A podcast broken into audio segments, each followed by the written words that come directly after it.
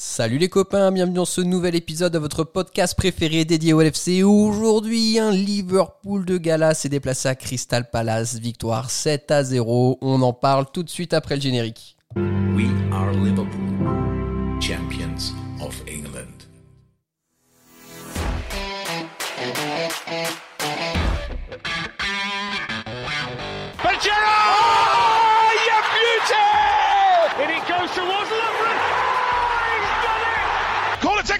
taken quickly, Origi! Oh, it comes to Divock Origi! He's won the European Cup for Liverpool! Bonjour à toute la francophonie qui s'intéresse de près ou de loin au Liverpool Football Club et bienvenue dans ce nouvel épisode de Copain, votre podcast des champions d'Angleterre. Aujourd'hui au programme, on revient sur la victoire éclatante 7 à 0 sur le terrain de Crystal Palace. Pour parler de tout ça avec moi aujourd'hui, j'ai trois copains du très très lourd. Le premier copain du jour est Julien. Salut Julien, comment ça va? Salut les gars, ça va Tranquillement, comme après un petit 7 buts passé au calme. C'est ça, on envisage un samedi soir plutôt serein après ce match, ça fait plaisir. Le deuxième copain du jour est Alexandre. Salut Alexandre, comment ça va? Salut, ça va nickel. Écoute, euh, je m'étais dit que ce soir à l'apéro, je boirais un verre par nombre de buts de, inscrit par Liverpool. Je crois que je vais mal finir. Ah, exactement, exactement, il y a moyen. Donc, euh, au cas où, c'est le 15 en cas de problème médical. N'hésite pas à composer le 15 sur ton téléphone. Et le troisième copain du soir, c'est Jacques. Salut Jacques, comment ça va? Salut les amis, c'était une victoire qui s'était pas prévue. Hein. Eh, eh, eh, ah, mais bon, oh là là, mais euh, alors tu nous as habitués à avoir une fine plume avec les, les grosses couilles de Curtis, mais alors là, attention, on a atteint un niveau, on se régale. Bon les copains, on va tout de suite rentrer dans le vif du sujet pour parler de cette victoire 7 à 0 des Reds sur le terrain de Crystal Palace. Julien, on- je, te laisse la parole en premier. Audrey est pas là aujourd'hui, j'ai perdu tous mes repères. Audrey, tu me manques, je ne sais pas à qui donner la parole en premier. Donc, euh, la plus grande part de féminité de l'équipe repose chez toi. Julien, je trouve que tu as une sensibilité à toute épreuve. Donc, à toi la parole. On a eu un Liverpool chirurgical aujourd'hui. Qu'est-ce que tu as pensé du match de nos Reds à Crystal Palace? Bah, Franchement, il n'y a pas grand-chose à redire de négatif en fait, parce que euh, comme dans chaque match, euh, et peu importe l'adversaire, peu importe que ce soit Liverpool ou une autre équipe, tu as toujours des petits temps faibles euh, sur 90 minutes. Et aujourd'hui, on les a super bien gérés. On n'a pas vraiment été mis en, difficulté, on va dire, euh, globalement. Euh, Allison, il fait trois arrêts dans le match. C'est pas, c'est, il n'y a pas non plus euh, péril dans la demeure et à aucun moment je, je nous ai senti en danger. Et puis euh, de l'autre côté, on l'a dit, on a été clinique, on leur met 7 buts. Voilà, je crois qu'aujourd'hui, euh, à part dire qu'on a été très bon dans tous les compartiments du jeu, ben voilà, il n'y a pas grand-chose de plus à, Mhm. à, à- à analyser. Quoi. C'est, voilà, on a été fantastique et on leur en colle 7. Et voilà, il n'y a rien d'autre à dire à part souligner que c'est seulement notre deuxième victoire à l'extérieur de la saison. Alors, surtout, Jacques, je sais pas ce que tu en penses, mais aller jouer à Crystal Palace, euh, c'est quoi 62 heures après notre dernier match C'était pas un match qui s'annonçait si facile que ça quand même. Non, c'est sûr que c'était pas facile sur le papier. Après, on a à cause de à cause de ce 3-3 de 2014, l'impression que l'impression qu'on est maudit là-bas, mais qu'au final, on s'en sort toujours bien. Ceci dit, une fois qu'on a dit ça, on perdra peut-être la, saison prochaine là-bas. mais euh, non, on était on était en contrôle et, hum, et j'ai l'impression qu'on est qu'on est de mieux en mieux. C'est ce qu'on disait, c'est ce qu'on disait il y a quelques semaines, il y a quelques mois, où on se satisfaisait de trois points et on disait on n'est pas bon, ouais, c'est pas grave, ça va venir, ça va venir. Et je pense que je pense que le- la victoire contre Tottenham a débloqué psychologiquement Mhm. les peut-être les les joueurs, peut-être. C'est peut-être un axe un axe et une raison qui peut expliquer une, une telle perf. Euh, et pour moi, le deuxième truc, c'est que c'est que les petites équipes qui jouaient une fois par semaine vont commencer avec cette période du Boxing Day à enchaîner tous les trois jours. Ouais, exactement. Et, euh, et là, ils ont joué, ils ont joué mercredi, donc euh, comme nous. Mhm. Puis ils rejouent à 12-30, sauf que nous, on l'a déjà fait trois fois. C'était la troisième fois qu'on faisait un 12-30, euh, un 12-30 après un mercredi et qu'on a l'habitude et on est plus préparé physiquement. Donc, euh, donc ils voulaient peut-être pas les cinq changements tous, mais au final, euh, voilà, l'enchaînement des matchs va, plus être préoccupant pour les petits et on a su très bien en, ti- en- en tirer parti aujourd'hui. Ouais, c'est intéressant ce que tu dis. On, on rappelle que c'est la première fois de la saison qu'on joue une équipe, donc le samedi à 12h30, qui elle-même a joué le mercredi. Donc on était vraiment quasiment sur un pied d'égalité par rapport au temps de récupération et c'est vrai que c'est quelque chose d'important à souligner. Euh, Alex, avant le début de ce match-là, euh, on était la 16e équipe du championnat euh, en termes de performance à l'extérieur. Comment tu peux expliquer là ce fameux déclic ce soir, enfin cet après-midi face à Crystal Palace? Écoute, c'est les après-midi où, où, tout réussit, où tout rentre, parce que honnêtement, en première mi-temps, Palace a fait mieux que résister. Ils ont eu quelques bonnes situations, Mhm. des occasions. Euh, mais voilà, on a on a eu de la, la réussite qu'on n'a pas d'habitude, enfin pas la réussite, l'efficacité plutôt qu'on n'a pas d'habitude, parce que parfois on a des occasions, on n'arrive pas à l'extérieur. Je sais pas, je pense à Brighton par exemple, on a des occasions, on les met pas, et puis au final, bah voilà, tu te prends un péno de merde à la fin et et tu repars qu'avec un point. Là, ce soir, euh, tout était euh, tout était idéal. Moi, je craignais pas mal cet enchaînement euh, de quatre matchs là, Wolves, euh, Fulham, Tottenham, Palace, et au final, bah tu prends 10 points sur 12. Et là, tu abordes un calendrier avec des équipes, euh, notamment les deux prochaines, qui sont normalement largement à notre portée. Mhm. Donc, euh, donc non, non, très cool. Si on devient, si on devient fort à l'extérieur juste avant cette période, c'est parfait. Ouais, ouais, exactement. C'est de très bon augure pour la suite. Alors, on rappelle là pour vous, très, chers auditeurs, qu'on a 8 jours de récupération jusqu'au prochain match qui est West Brom, qui est vraiment un luxe euh, dans, dans cette période actuelle. Euh, euh, on, va, on va un petit peu approfondir là sur quelques perfs euh, individuels. Julien, on a vu que Taki a enfin débloqué son compteur, a ouvert le score très tôt dans le match.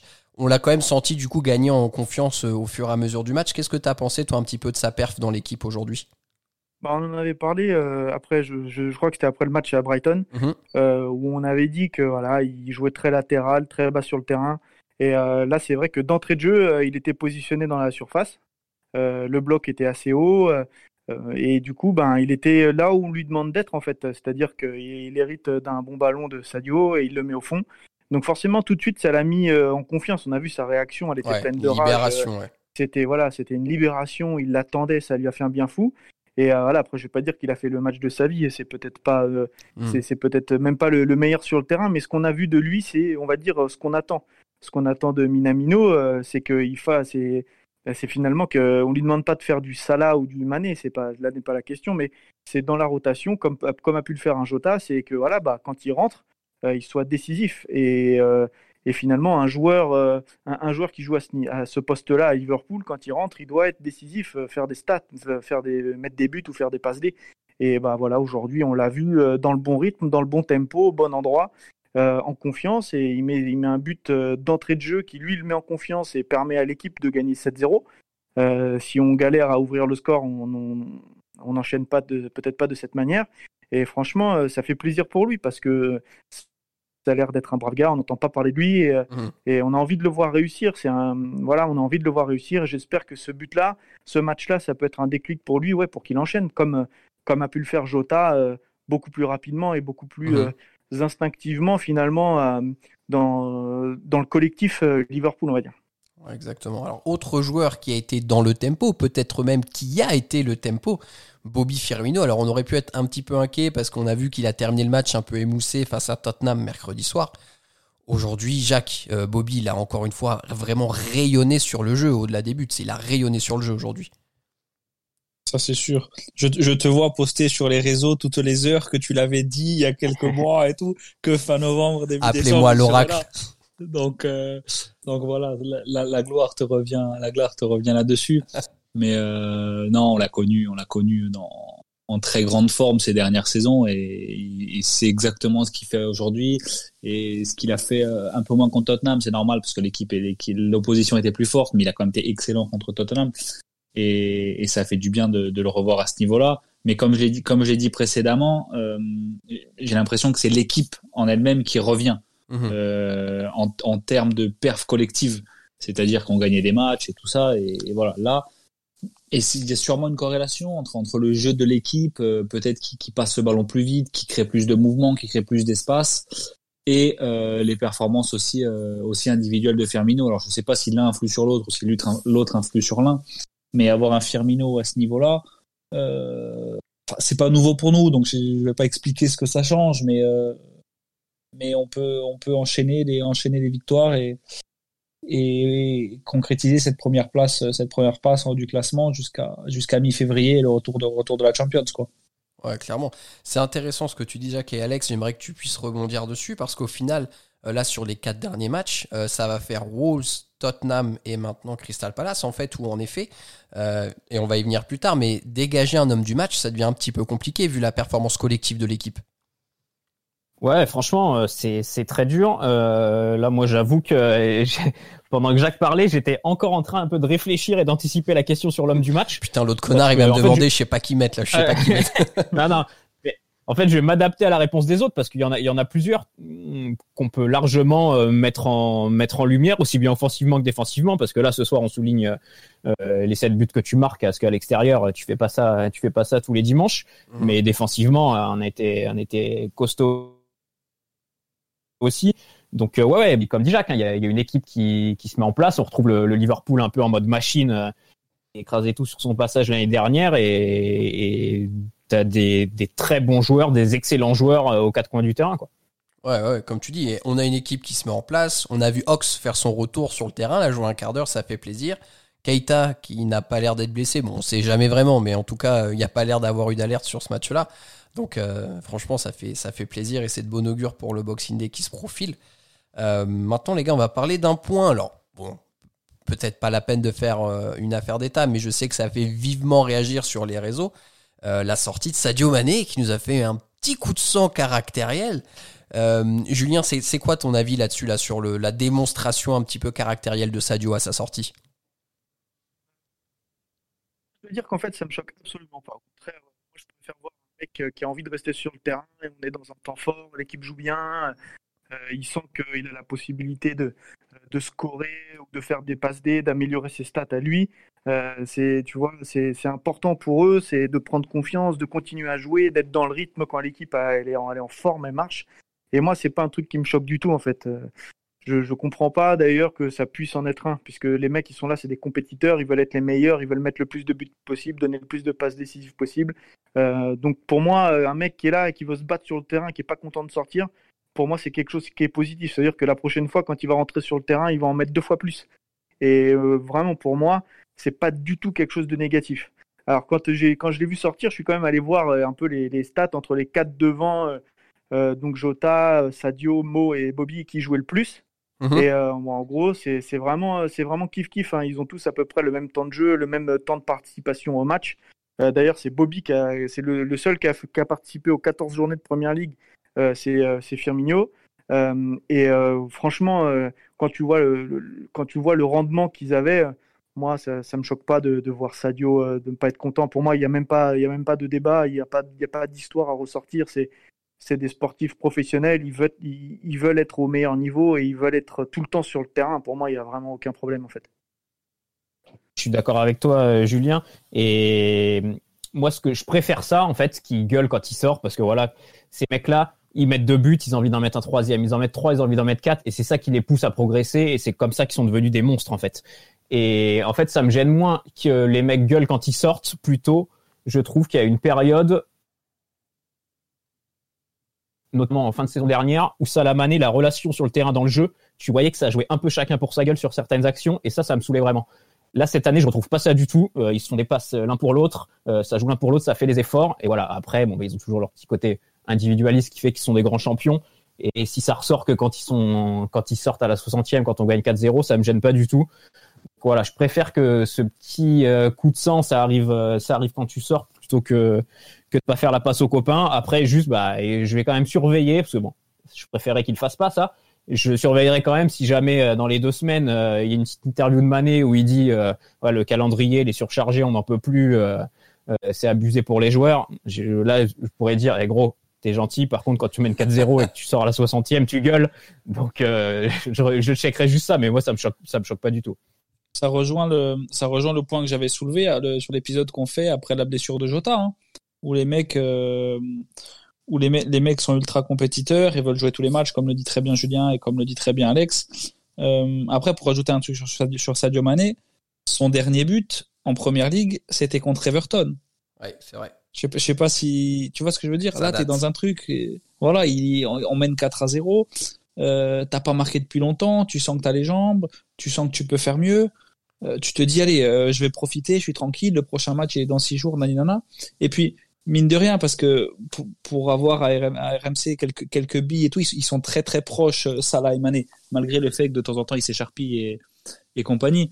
Mais euh, il nous avait déjà fait le coup l'année dernière contre Burnley, ça Ouais. nous fait le coup sur une sortie là il y a pas longtemps. Euh, mais voilà, Salah depuis, depuis qu'il nous fait le coup il y a quelques semaines, euh, vous avez vu les prestats qu'il fait aujourd'hui contre Tottenham, c'est des prestats de ouf. Les, les mecs, c'est des vaillants. Et, et dernier point, c'est que c'est des compétiteurs surtout entre eux. Le match est fini, Salah on est à 13 buts en première ligue, Mané il en est à 5. Alors certes, il y a les penalties, mais je suis sûr que ça compte dans le. C'est pas de l'ego parce que l'ego, on peut penser qu'il est mal placé, mais t'as toujours envie de faire mieux que le copain. Tu vois ce que je veux dire? Ah, T'as toujours envie de faire mieux que ton pote, envie de faire mieux que ton copain. Euh, putain, moi j'ai gagné, euh, j'ai marqué 10 buts, ah moi j'en ai marqué 11, tu vois. Mhm. Et, et puis voilà, donc c'est- très positif, je pense. Et, et quand c'est Ronaldo qui le fait, on admire tous sa volonté. Donc il faut, il faut pas qu'on, il faut pas que, il faut pas qu'on se voile la face parce que c'est nos joueurs qui le font et nos stars qui le font. Dire que dire que c'est pas bien et que ça envoie un mauvais signal, un mauvais signal. Ouais, Je ouais, d'accord avec Jacques. En plus, quand, quand tu parles d'ego, c'est important. Tu vois, je, tu vois, on dit souvent, ouais, mais les mecs ont un ego et tout, c'est bon, machin. Mais quand tu arrives à ce niveau-là, c'est que ta force, c'est que tu es quelqu'un qui est, on va dire, tu, sors de la normalité. C'est pas des gens comme nous, c'est pas des gens lambda, c'est des mecs qui ont un ego et un état d'esprit différent, tu vois, du commun des mortels. Pour arriver à ce niveau-là et et- t'infliger euh, tout ce que tu dois t'infliger pour arriver à ce niveau-là, autant physiquement que mentalement, c'est que tu es un guerrier. Donc euh, tu, tu comprends pas qu'on te sorte. Pour eux, c'est pas logique de sortir. Eux, ils sont faits pour, euh, pour jouer tous les matchs les 90 minutes. Et, et pour moi, ouais, c'est tant mieux. C'est des soldats, ils ont envie de jouer, ils veulent pas sortir. Et voilà, c'est pour moi, je préfère vraiment voir cet état d'esprit-là de, de vaillant à 7-0. On veut Mhm. continuer à jouer, co- continuer à en marquer. Et voilà, c'est super important.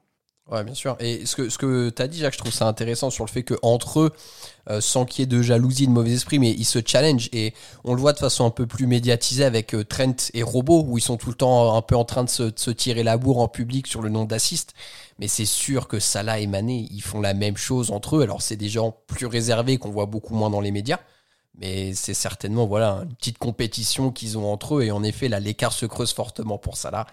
Mané veut marquer. Oui. Et, et, et très certainement que de toute façon, un mec comme Klopp qui dirige l'équipe, s'il y a des petits gestes d'humeur qui peuvent être peut-être un peu périlleux, je pense que ça se rétablit très vite. Et on a vu, comme vous l'avez dit la saison dernière, que ça s'est passé. Et au final, il n'y a eu aucune incidence sur le reste de la saison. Donc euh, ça montre la force, la force de caractère de Mané. Il veut toujours plus, c'est très bien pour nous. Maintenant, il a été ménagé, il va être en pleine forme pour euh, West Brom, il mettra peut-être un triplé et, il sera très content. Euh, les copains, justement, le match de West Brom, qui aura lieu huit jours après ce match face à Crystal Palace, euh, va arriver et va un petit peu lancer le début du Boxing Day. Klopp a dit en conférence d'avant-match qu'il allait être très probable que Milner, Thiago Alcantara et Shakiri fassent leur retour avec l'équipe première à l'entraînement. Euh, Jacques, du coup, euh, là, on va vraiment commencer à récupérer une grosse équipe. Est-ce qu'on va vraiment pouvoir imposer encore plus notre loi en première ligue? Bah, j'ai envie de, te donner une réponse euh, que tout le monde va partager, c'est oui. Parce que parce que parce que l'équipe tourne et que si tu rajoutes de la qualité et de la profondeur de banc, elle risque de tourner encore plus. J'ai vu un tweet cet après-midi d'un en fait, c'est le ça, ce, ce mec-là a rien à voir à Liverpool avec Liverpool, c'est un petit peu le James Pierce mais du côté de Leicester. Mhm, donc oui. il suit quand même la première ligue Mhm. et voilà c'est Jonathan Jonathan Northcroft, qui disait que cette équipe lui rappelait euh, lui rappelait le, le- la me- les meilleures époques de Ferguson parce qu'elle démarrait tranquillement quand même en gagnant des matchs et quand arrivait euh, quand arrivait l'hiver euh, et que les équipes commençaient un petit peu à piquer du nez ben, les équipes de Ferguson euh, en, passaient la deuxième et, et assommaient tout le monde c'est un un peu ce qui nous arrive lors de la saison euh, 2008-2009 on a 10 points d'avance, euh, on a 10 points d'avance début janvier, et, et, euh, et on se retrouve derrière avec notamment une blessure de Torres et compagnie, mais où, où Ferguson gagne tous ses matchs pendant l'hiver Mhm. et on, on revient en fin de saison, notamment en gagnant 4-1 là-bas. Mais, euh, mais voilà, c'est un état d'esprit et c'est- c'est un état d'esprit d'équipe de machine que, que, que Klopp a mis en place. Donc c'est sûr que quand tu vas rajouter là-dedans du, Thiago Alcantara euh, pour jouer de telle manière, du Milner pour aller gratter quelques chevilles, ou encore du Shakiri pour te débloquer un match dans les dix dernières minutes comme il l'a si souvent fait, euh, ça, ça, ça peut être que mieux. Donc, euh, donc oui, tous- les voyants, mis à part Van Dijk et, et Gomez, tous les voyants vont commencer doucement à, doucement à passer au vert si Mhm. jusque-là on n'a pas de, on n'a pas de blessure. Quoi. Alors justement, Alex, la question qu'on peut commencer à se poser, c'est une question qui avait été soulevée en, en pré-saison quand le mercato était quasi terminé. Est-ce que ça va pas être la première fois que Klopp va être confronté à un début de problème de riche pour aligner un 11 de départ?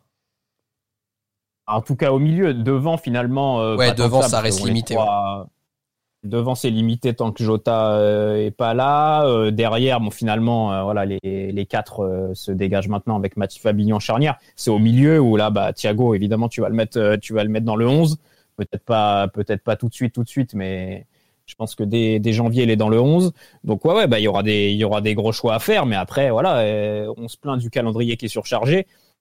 Klopp, ça va être son taf de, de gérer ça et de temps en temps, bah voilà, soit de faire sortir Endo à la 60e, soit de pas le mettre titulaire un match. euh, euh, tu joues contre une petite équipe, euh, tu peux, tu peux le laisser souffler, euh, faire souffler Gini qui enchaîne tous les matchs 90 Mhm, minutes mhm. tout le temps, quasiment, euh, et qui est en mode machine. Pareil avec les Pays-Bas, il joue tous les matchs tout le temps.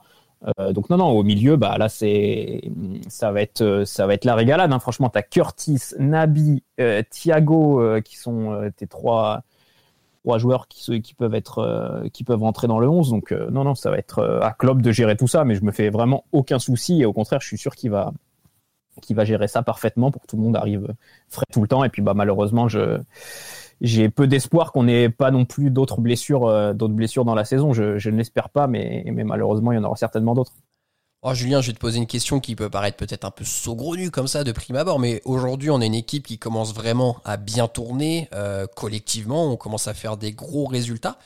Euh, Est-ce que toi, tu penses qu'intégrer Thiago Alcantara dès janvier, comme pouvait le dire Alex, dans le 11, c'est quelque chose qui est euh, inévitable ou est-ce que tu penses que justement, il doit quand même faire ses preuves et que ça pourrait se faire un peu sur euh, un peu plus de temps? Bah, inévitablement, je pense que il il va rentrer dans le 11 puisque surtout s'il revient rapidement là, comme comme vous pouvez l'entendre, euh, les matchs vont s'enchaîner, donc il va, ça va être des solutions en plus pour faire un peu de turnover. Et puis surtout, Alcantara, c'est un peu un, profil qu'on a qu'on a un peu moins dans l'effectif où voilà quand quand on- Jacques aime pas trop ça, mais c'est vrai que quand on parle d'équipe qui joue en bloc bas, c'est un mec qui est capable euh, très facilement de faire des passes. On se rappelle de la passe lumineuse qu'il fait à Mané euh, à Everton. On aurait dû, gagner sur ce but-là. Euh, C'est un joueur qui est tellement extraordinaire que euh, naturellement, euh, même s'il rentre en cours de match, il va pouvoir débloquer des situations. Donc, sans passer, ce serait, une hérésie. Maintenant, dire qu'il va être titulaire dès le début, c'est un peu compliqué à dire. Il va falloir déjà qu'il retrouve le rythme. Il n'a pas joué depuis longtemps. Il va falloir qu'il se teste un peu. Donc, il- va revenir, c'est une certitude, et il va falloir l'utiliser intelligemment. Mais j'ai confiance en Klopp pour, l'utiliser au bon endroit, De toute façon, les matchs ils vont s'enchaîner. Il va y avoir des adversaires qui ne se ressemblent pas et qui, et qui vont mieux convenir à un type de milieu ou à d'autres types de milieux. Donc euh, voilà, là, on a vraiment un problème, tu disais, de riche. Et, euh, et, bah, on, va, on, va pouvoir, on va pouvoir aligner nos meilleures pièces au meilleur moment quand on en a besoin. Ouais, ouais, tout à fait. Bon, c'est c'est vrai que comme ça, ça peut paraître assez compliqué de se dire, bon, Thiago Alcantara, qui est peut-être le meilleur du monde à son poste, euh, ne pas le mettre dans le 11, donc on verra, mais vaut mieux avoir ce problème de riche que le problème qu'on avait il y a encore 2-3 semaines à se demander qui on va être capable d'aligner dans le 11 de départ. Euh, les gars, je vous propose qu'on conclue ce podcast par notre petite rubrique de l'homme du match. Alex, euh, tu, euh, tu m'as dit tout à l'heure que tu allais te caler sur les autres, du coup je suis un enfoiré, je te demande en premier, qui souhaites-tu mettre en homme sûr. du match? T'as vu, petite salope que je suis quand même Non, mais je vais pas la faire, ta rubrique à con. Euh, non, non, mais en homme du match, euh, allez, je, je vais tenter de deviner ce que les autres vont mettre. Donc, je vais en mettre un autre. Euh, je vais mettre, euh, je vais mettre Fabinho parce qu'on a mis, on a mis 7 buts, ok, mais je trouve qu'en première mi-temps, on a quand même souffert. Et je vais juste mettre Fabinho pour ces deux trois interventions qu'il a fait, notamment une. Je sais pas si vous vous rappelez un Allison et les 5 mètres 50. Je crois qu'il y a Ayou qui arrive juste derrière et il arrive, Fabinho, il te met un petit pointu pour dégager ça en Ouais, corner, ouais, ouais. mais à peine pour que ni Ayou n'ait le ballon, ni marqué contre son camp. Mais je me suis dit, mais là, c'est 99% des défenseurs, il a foot contre leur camp, c'est sûr. Le mec, il a un calme et une, euh, une faculté à sentir Ayou qui est derrière lui alors qu'il joue pas, pas son poste. Et il sent Ayou qui est derrière lui, il arrive à la dégager parfaitement pour que ça fasse passer SC. Mais je me dis, moi, je suis à sa place. Là, je me, je suis, je me fous en PLS et c'est sûr que je fais, un- je dégage n'importe comment et je la fous dans mon but, quoi. On sait tous Et- que si c'était Carragher, plus, j'ai c'était vu des CSC. atis- Ah, mais c'est ça, c'est sûr. Et Ça avait été Carragher, il aurait En plus, démonté, j'ai vu il aurait des démonté Ayou dans la course en étant en retard à l'entrée de la surface. Le ballon serait jamais arrivé. Ouais, je vais- la Mamadou Sakho, le ballon lui arrive dessus. Alors là, il la touche cinq fois entre ses jambes et ses tibias, ça finit au fond. Mais, mais non, mais en plus, j'ai vu des attitudes chez Fabinho aujourd'hui euh, de leader, de patron de Ouais. défense. Mhm. Matip, je pense, sera jamais. Et tu le voyais, ouais, il, il gueulait, il replaçait les mecs et tout. Et il est de plus en plus fort à ce poste, quoi. Franchement, c'est, C'est il est monstrueux, quoi. Et si on n'a pas pris le but aujourd'hui, c'est, Euh, Jacques, bon, Curtis a pas euh, assez joué, donc tu vas pas pouvoir le mettre en homme du match aujourd'hui. Qui souhaites-tu mettre en avant? Curtis Jones, Curtis Jones quand même, Ah, d'accord. avec adjectif qualificatif remplaçant. non, plus, plus sérieusement, c'est euh, pour moi, c'est Mohamed Salah.